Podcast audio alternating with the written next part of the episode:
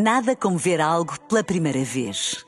Porque às vezes, quando vemos e revemos, esquecemos-nos de como é bom descobrir o que é novo. Agora imagine que viu o mundo sempre como se fosse a primeira vez. Zais. Veja como se fosse a primeira vez. Boa noite, são 11 horas 10 nos Açores.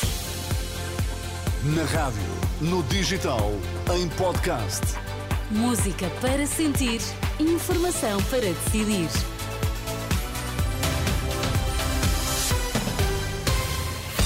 Daqui a pouco a edição da noite, para já vamos às notícias em destaque. O Benfica segue em frente na Taça de Portugal, bateu Braga na luz por 3-2. A terceira greve de infraestruturas de Portugal, em cerca de uma semana, trouxe novamente problemas na circulação de comboios.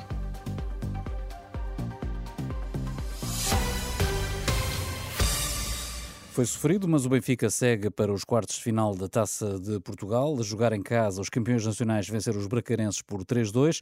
O Braga adiantou-se por Zalazar. O Benfica chegou ao intervalo já com o resultado a seu favor, graças aos gols de Rafa e Artur Cabral.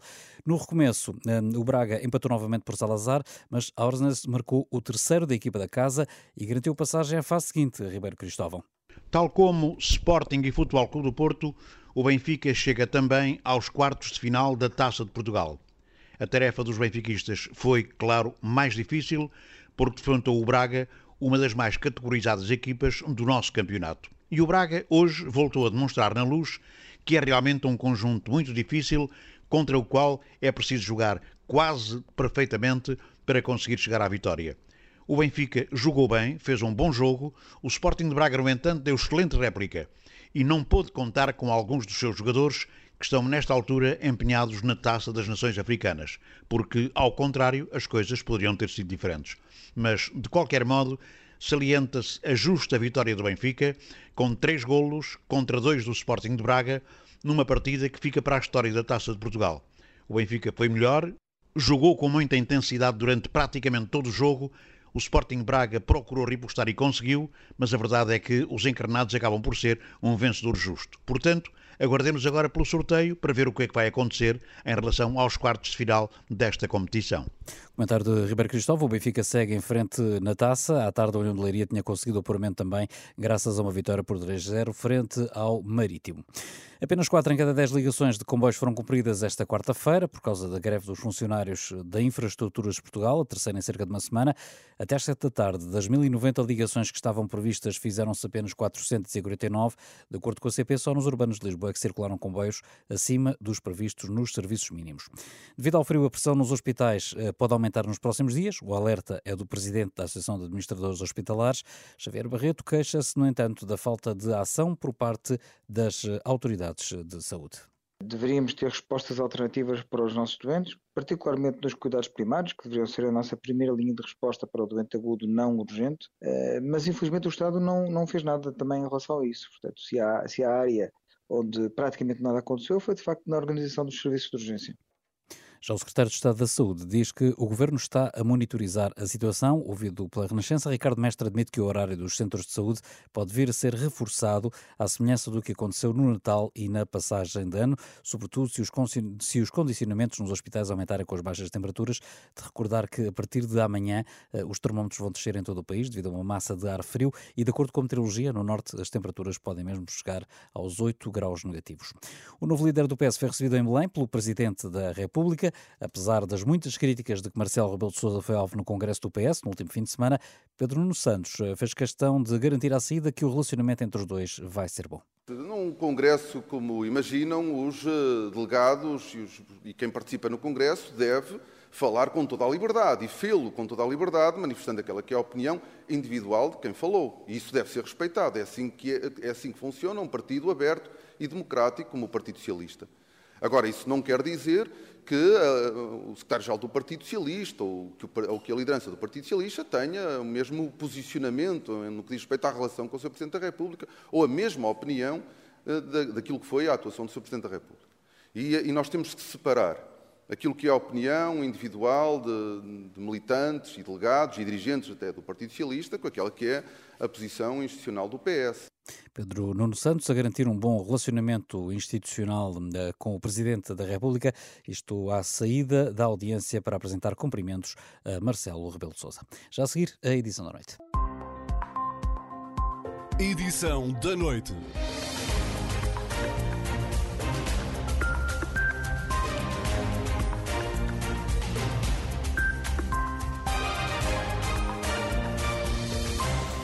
Está com a da noite da Renascença. Há atrasos no transporte dos doentes dos helicópteros do INEM. Em causa está a redução desde o início do ano do número de horas de funcionamento dos quatro helicópteros em todo o país. Dois em Macete Cavaleiros e Loulé continuam disponíveis 24 horas por dia, mas outros dois, em Viseu e Évora, passaram a operar apenas nas horas diurnas. Nesta nova modalidade de operação, houve uma troca do helicóptero que estava em Évora e que passou a estar estacionado em Macete Cavaleiros e vice-versa. O problema é que o aparelho que estava em Évora e foi deslocado para o norte não consegue aterrar no Hospital de Bragança por ser mais pesado do que o que estava a operar na região. E o Sindicato dos Pilotos da Aviação Civil diz que, devido a esta troca, há casos eh, em que a ambulância por estrada chega primeiro ao hospital do que o helicóptero. Ouvido pela Renascença, o presidente do sindicato, Tiago Lopes, dá como exemplo, de resto, o que aconteceu hoje na região norte. Hoje aconteceu uma situação, acabámos de saber há bocado, eh, dois doentes eh, transportados de Mugadouro para Bragança, um foi via aérea, de helicóptero, o outro foi via terrestre de ambulância. Quem chegou primeiro foi o da ambulância via terrestre em vez do helicóptero. Porquê? Porque o helicóptero teve que aterrar uh, no, no, aeródromo que fica a 15 minutos de distância uh, do hospital.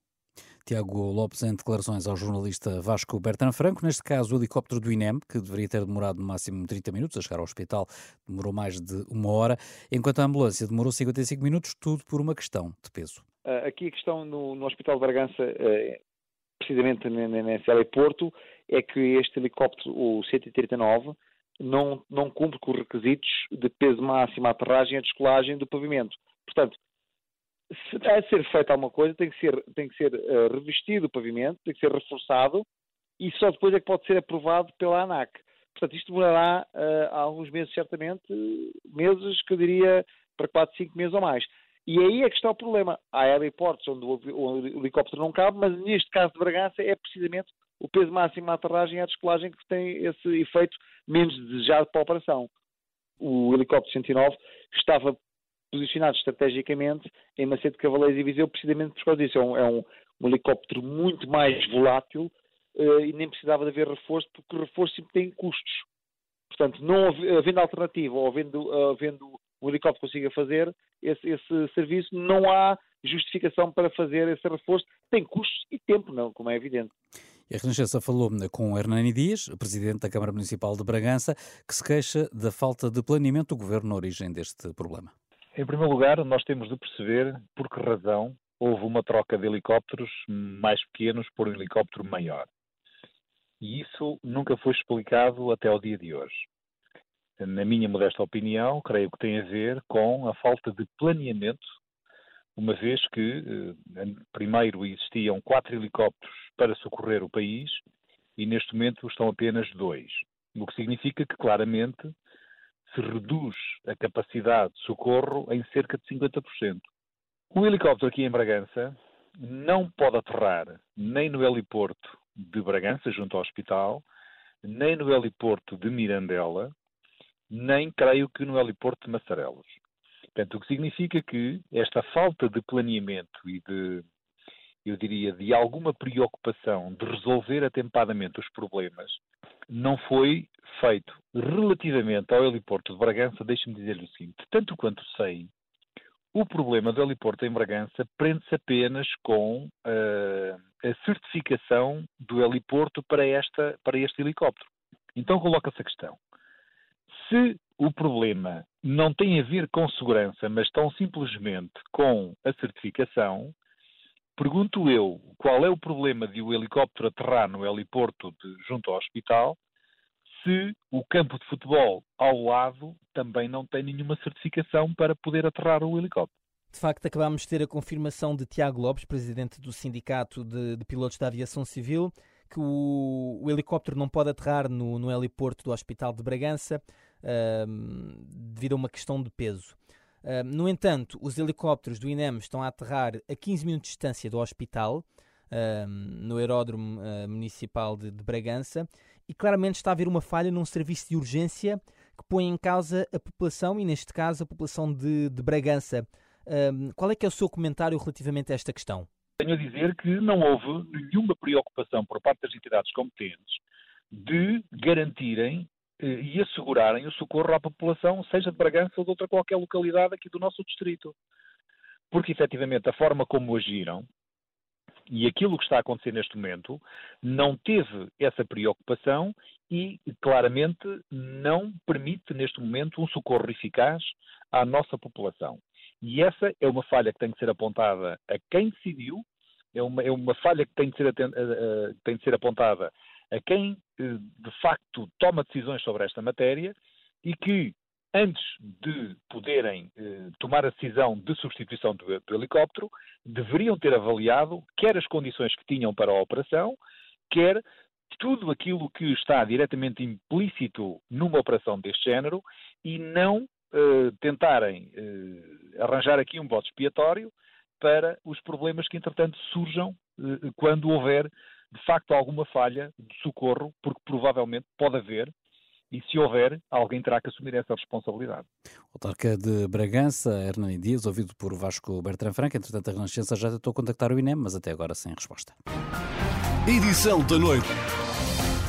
Os deputados debateram esta tarde no Parlamento a compra de ações dos CTT por indicação do Governo Socialista, um negócio que foi revelado apenas eh, na semana passada.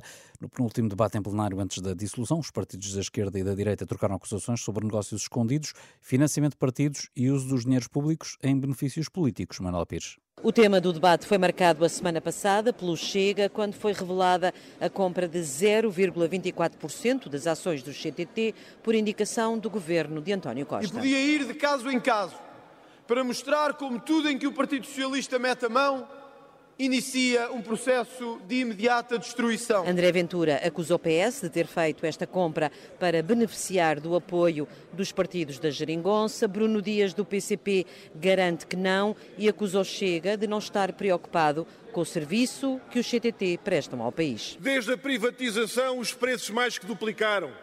Baixou a qualidade, subiram os preços mas o Chega não quer saber. O povo que pague, que os Champalimor recebem e assim têm dinheiro para ajudar a financiar o Chega. Ao longo do debate houve uma troca de acusações, também entre PS e PSD. O deputado social-democrata, o Carneiro, acusa a esquerda de estar apenas interessada no poder a qualquer custo. O PS comporta-se como dono do Estado. Julga que pode lapidar os recursos públicos para manter o poder e os partidos da esquerda parecem ter sido cúmplices nessa deplorável forma de agir.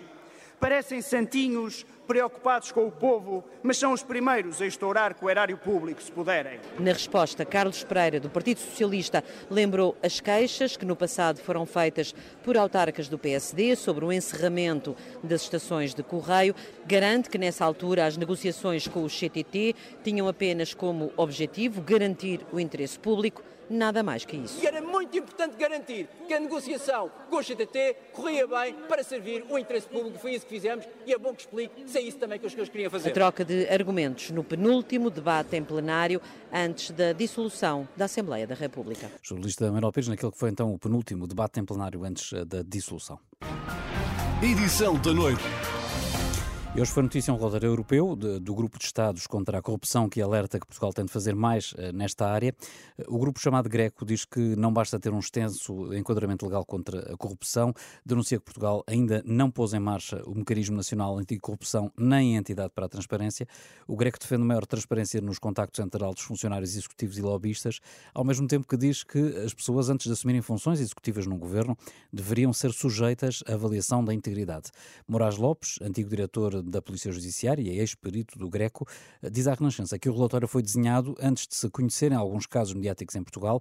Ainda assim, considera que os alertas são pertinentes. Acho que esta preocupação é uma preocupação para quem acompanha a situação em Portugal absolutamente pertinente, porque é exatamente o que está a acontecer, ou seja, um conjunto de normas que foram introduzidas no ordenamento jurídico português, desde a Estratégia Nacional contra a Corrupção até à questão do MENAC, da entidade para a transparência e mesmo de outra legislação que existe, mas que na prática acaba por funcionar muito mal, ou seja, acaba por não ter eficácia. Nesse longo texto saltam à vista pelo menos dois parágrafos. Um deles é a preocupação da Greco com eh, a transparência dos contactos entre altos funcionários executivos e lobistas. Eh, e isto remete-me para eh, a Operação Influencer. Pois, eu não vou fazer naturalmente comentário em relação a essa situação. O, o, que me parece muito evidente, e isso está claro neste relatório, é que tem que haver uma total transparência uh, uh, em relação ao exercício das suas funções, nomeadamente quando se relacionam com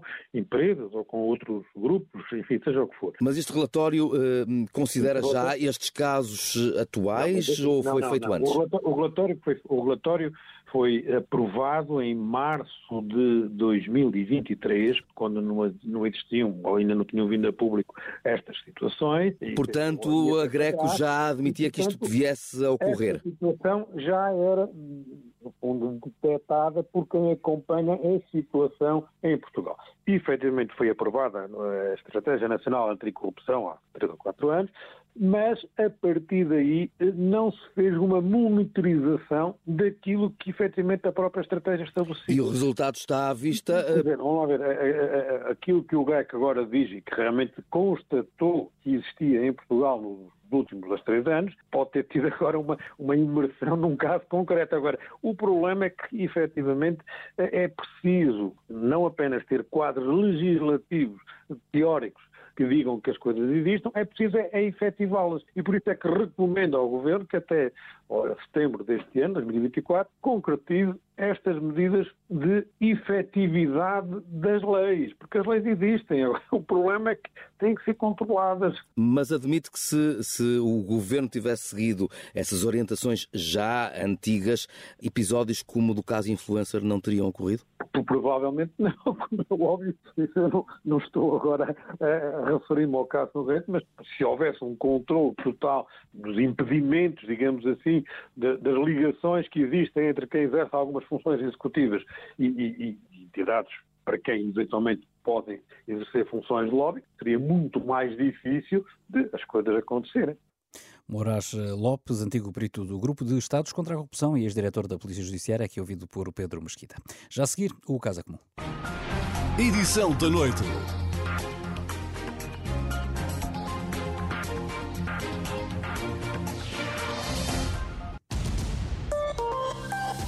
Euronet Plus. E encontramos-nos para o primeiro Casa Comum de 2024, num ano que será certamente recheado de muitos temas para debate, habitual aqui às quartas-feiras, com o Porfírio Silva e Pedro Duarte. Meus caros, bem-vindos a mais um ano de debates aqui na Renascença, certamente revigorados depois desta pausa e temos temas certamente interessantes, não só domésticos, mas também europeus. Começar pelo tema nacional, que no fundo começa logo com dois que requerem aqui alguma gestão eh, apurada da nossa parte. Vamos começar pelo Congresso do Partido Socialista. Eh, Pedro Nuno Santos apresentou um conjunto de medidas. Mais à frente vamos falar sobre a apresentação do acordo de coligação AD. Mas para já, Pedro Duarte, eh, tendo ouvido certamente Pedro Nuno Santos, gostava de ouvir sobre a substância de algumas das propostas que Pedro Nuno Santos, no fundo, elencou no seu discurso de encerramento, nomeadamente o aumento do salário mínimo para mil euros em 2028, a atualização das rendas com base na evolução dos salários, o reforço, por exemplo, da saúde oral no SNS ou até o aumento dos salários de entrada na carreira docente. Não foi méritos nesta nenhuma destas propostas, Pedro? Boa tarde e bom ano a, ambos e a quem nos acompanha. Um, vejo com certeza um, um congresso eh, interessante para a nossa análise, eu diria. É? Um, as medidas em si, confesso que não pareceram particularmente significativas uh, por um conjunto de razão. Podemos vê-las uma a uma, mas muitas delas, por exemplo, a da saúde oral, está desde 2016, é um compromisso do Partido Socialista que nunca foi efetivado. Uh, o salário mínimo nacional é menos do que aquilo que o líder da oposição, Luís Montenegro, já tinha dito que, que, que, seria a sua, a sua perspectiva de aumento salarial, portanto também daí não virá propriamente grande novidade. Bom, e por aí adiante. Mas eu acho que talvez mais do que estarmos a avaliar as medidas uma a uma, essas três ou quatro que foram apresentadas, Uh, e como digo, são relativamente uh, pontuais para, para não, não, não desqualificar mais. Uh, eu diria que vale a pena talvez olhar para o Congresso enquanto todo. e aí eu acho que nós assistimos de facto a uma. aquilo que, que, hoje se transformou o Partido Socialista. Acho que o Partido Socialista é hoje, por força das circunstâncias, é uma, uma gigantesca máquina de poder. É? De facto, nos últimos, que, que os números são estes, os últimos 28 anos, teve 22 anos, ou tem estado 22 anos no poder, Um, e, portanto, são três décadas em que, quase consecutivamente, com pequenas exceções, normalmente baseadas em, em eventos assim um pouco esporádicos, como foi o caso do Pântano e depois da bancarrota, um, tirando esses pequenos momentos, o Partido Socialista tem sido o partido hegemónico, quase, o partido do regime é? na, nossa, na nossa democracia. Mas isso o Pedro poderia dizer antes do Congresso. O que é que o leva a dizer isso depois do Congresso? Porque no fundo houve uma enorme encenação de uma máquina de poder em que as figuras que lá passaram foram as de sempre, portanto, aquelas que têm estado no poder desde sempre. Portanto, nós não vimos nenhum rosto novo, nada de diferente a aparecer. Alguns deles, aliás, com várias décadas no exercício de funções, eh, funções públicas. É? e vimos principalmente um partido, precisamente por se ter transformado numa máquina de poder, perdeu alguma consistência, eh, eu diria, substantiva. Nós vimos num dia, nomeadamente no sábado, um congresso a aplaudir freneticamente António Costa por fazer a apologia do que tem vindo a ser a governação socialista dos últimos anos e pelos resultados alcançados e, e por aí adiante. E com o mesmo fervor, vimos as mesmas pessoas, as tais que integram a tal máquina de poder, eh, sem qualquer complexo, no dia a seguir, a aplaudir de forma igualmente frenética o novo líder quando ele defende uma transformação, estou a citar, uma transformação estrutural da economia. E, portanto, no fundo, um reconhecimento de que este modelo económico não funciona, não tem funcionado, não resulta, não crescemos há 20 anos. Não é?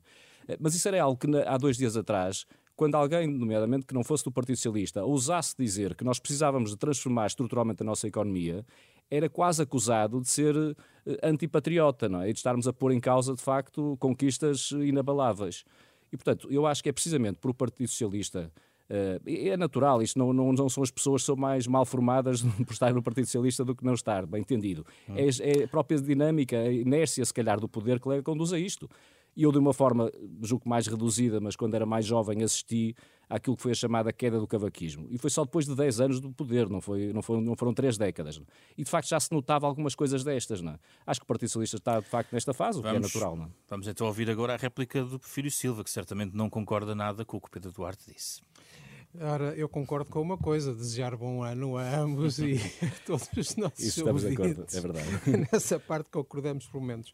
Eh, não, eu, eu estava aqui à procura de uma expressão popular, mas uh, que eu diria que, que é quem desdenha quer comprar. Quer dizer, eu acho que o, num fim de semana em que nós tivemos a apresentação da, da velha AD com novos rostos, um, comparado com o Congresso do Partido Socialista, eu até percebo que o Pedro Duarte faça este, faça este discurso, que é, no fundo, uh, desprezar uh, a reunião magna uh, do maior partido português neste momento uh, e aquilo que aconteceu, aliás, destruindo uma parte das, das, das, das coisas que foram ditas. Uh, não foi dito nada daquilo que o Pedro Duarte disse sobre a questão, sobre a questão da economia, mas posso tentar explicar-lhe melhor se não teve tempo para ouvir qual foi a proposta. Mas eu acho que, fundamentalmente, o Congresso do Partido Socialista demonstrou, uh, demonstrou duas coisas. Em primeiro lugar, demonstrou uma coisa que alguns observadores externos têm dificuldade em perceber.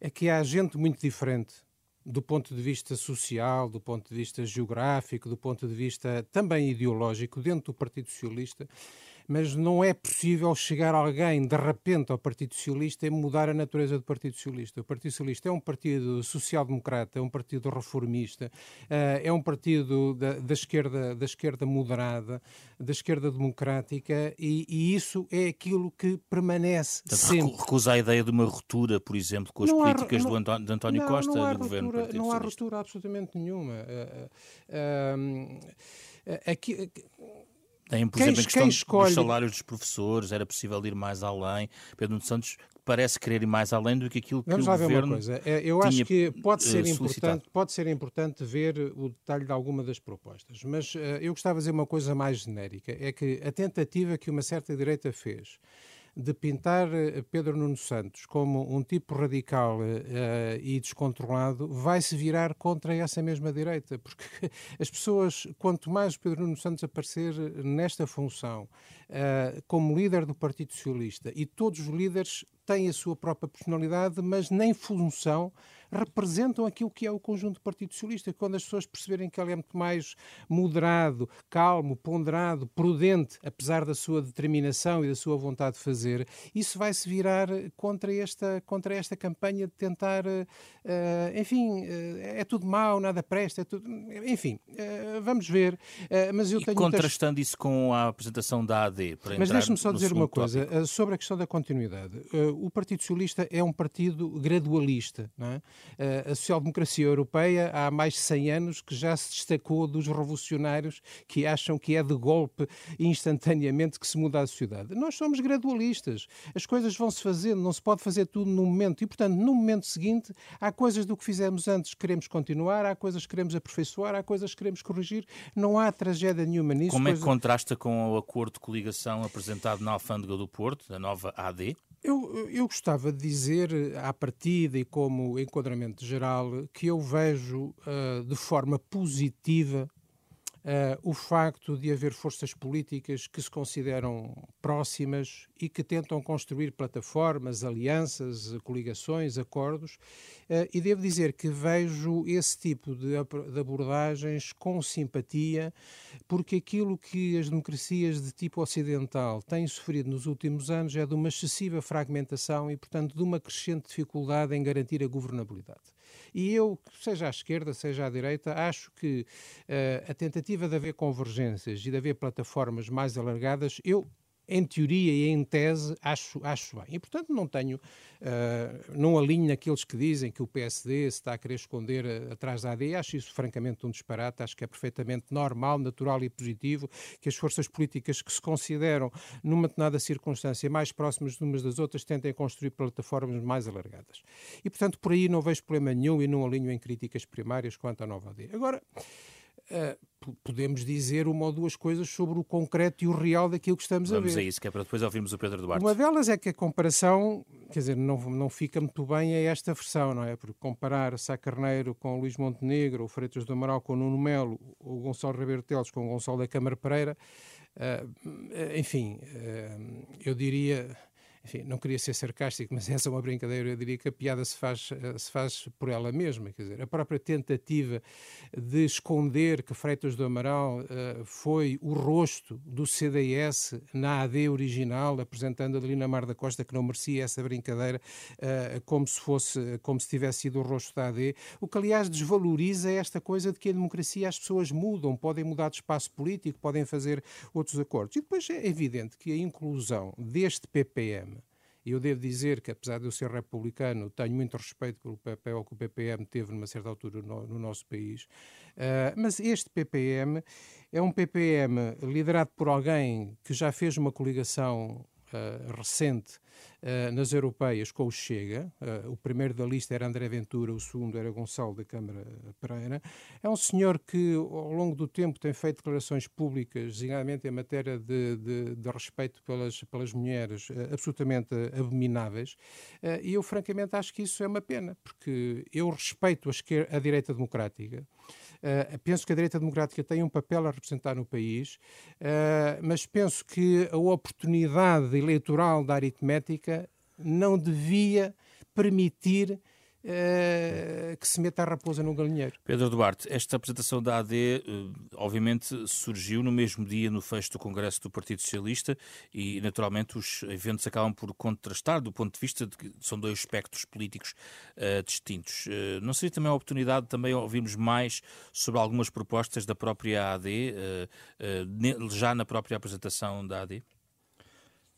Foi, foi, essencialmente uma cerimónia de, de, de, celebração do acordo, não é? E, portanto, não foi ainda o um momento para a apresentação de propostas. Mas, apesar disso, eu julgo que já tem havido muitas propostas apresentadas pelo PSD. Eu arriscar-me a dizer que é, é, é, o único partido no espectro partidário nacional que nos últimos meses tem apresentado propostas concretas, quantificadas, mensuráveis, escritas e distribuídas pela comunicação social e publicadas, aliás, no, no, no, no, no site do PSD, é consultável por toda a gente em diversas áreas, na saúde, na habitação, na educação, eh, num programa de emergência social, etc. E, portanto, há muitas propostas já em cima da mesa que foram acolhidas já pela AD. Mas mais do que isso, acho que nos próximos meses, nas próximas semanas, eh, peço desculpa, acho que isso vai, vai acontecer de forma naturalmente muito mais evidente e vai culminar num, num programa eleitoral que vai ser apresentado aos aos, aos portugueses. Acho que neste momento aquilo que era importante era de facto celebrar este compromisso político de constituição de, de uma alternativa forte e abrangente porque de facto tem ali partidos como o CDS que se juntam e que parece que é um, julgo é consensual, que é um partido importante na democracia portuguesa, independentemente de se concordar mais ou menos com a sua sua, sua concepção e a Há um ganho política. para a AD na inclusão do CDS uh, com o peso que vai ter? Eu julgo que sim. Não, não, sei se do peso eleitoral não consigo medir, quer dizer, mas, mas, mas do ponto de vista da, da, da consistência, da solidez de um projeto que se quer abrangente, acho que é muito importante ter o CDS. Uh, o, o, PPM, no sentido que se afirma e afirmou naquela cerimónia, essencialmente com um partido com uma fortíssima sensibilidade e pendor ecológico e ambiental, acho que desse ponto de vista, sim, independentemente de. Mas Pedro Duarte, o PPM foi muito duro em relação a Luís Montenegro e Nuno Melo, ao PSD e o CDS, quando, no fundo, primeiro foi excluído da AD. Pronto, é, provavelmente é porque tinha muita vontade de participar e isso é bom, não é? E, portanto, esse problema está ultrapassado, não é? Acho que, se calhar, é mais problemático aquilo que, que o Prefiro Silva aqui elencou, que, de facto, eventualmente, no passado uh, uh, mais ou menos recente, o PPM teve posições com as quais uh, eu e a generalidade do, do PSD e julgo que do CDS não se revêem. Mas como também foi dito pelo Prefiro Bem, acho que há evoluções e as pessoas mudam e as pessoas uh, têm novas opiniões e daquilo que eu vi neste momento na AD, acho que o PPM está com o registro absolutamente certo. Uh, e, portanto, esse ponto de vista tranquilo. Mas eu, eu queria chamar a atenção que aquilo que me pareceu até mais importante no meio de, de, de, desta cerimónia é que não é só os três partidos, há de facto um movimento da sociedade civil, de independentes, que são umas centenas largas, começou com um manifesto assinado por, por cerca de 100, mas isto tem, tem vindo a engrossar, e que esteve também representado na cerimónia, na altura, na circunstância, pelo ex-bastonário da Ordem dos Médicos, o Dr. Miguel Guimarães, que no fundo personificou este movimento de independentes. E vamos ver mais, Pedro Duarte? Com certeza, com certeza que sim. Aliás, como digo, são umas centenas deles, ainda nem todos foram, foram com certeza. Uh, uh, Porque não foram assim todos apresentados, ou não há um núcleo mais alargado. Ah, eu julgo que é, que é público, esse manifesto, os primeiros subscritores, pelo menos, que são, como digo, mais de 100, isso já é público, não é? Uh, mas nós temos vindo a, a receber, e, e que diga isto porque tenho acompanhado, em, em certo sentido, essa, esse, esse movimento, há uh, uh, manifestações de adesão, digamos assim, pessoas que são eventualmente mais notórias ou menos notórias, mas que são cidadãos que não se querem filiar nos partidos e, portanto, que não têm propriamente uma, uma, uma afinidade que seja ideológica profunda, digamos assim, mas que no atual contexto acreditam que deve haver uma alternativa e que a AD pode personificar essa, uh, essa alternativa. Isso confesso que me parece que ser o, o talvez o fenómeno mais interessante de, desse ponto de vista que ocorreu uh, nos últimos dias e que acho que uh, torna claro que uh, há um projeto que, desse ponto de vista, como digo, é relativamente abrangente, é centrista no, no sentido de poder acolher personalidades de, várias, de vários quadrantes políticos. E depois, quer dizer, por muito que agora se tente perdoe-me a expressão, limpar a imagem, nós temos de facto versões um bocadinho populistas, agora à esquerda personificadas por, por Pedro Nuno Santos e populistas à direita por quem nós conhecemos. E portanto acho que teremos... desse ponto de vista temos uma boa solução para o futuro do país. E teremos tempo para, eh, enfim, olhar para as propostas de um campo e do outro ao longo destes tempos, até pelo menos até ao dia 10 de março. Euronet Plus. Milano. Zagreb. Bruxelas. Sofia. Riga. Euronet Plus, a rede europeia de rádios para compreender melhor a Europa. O caso comum é uma parceria Renascença-Euronet, a rede europeia de rádios, e pode ser ouvido em rr.pt. Edição da noite.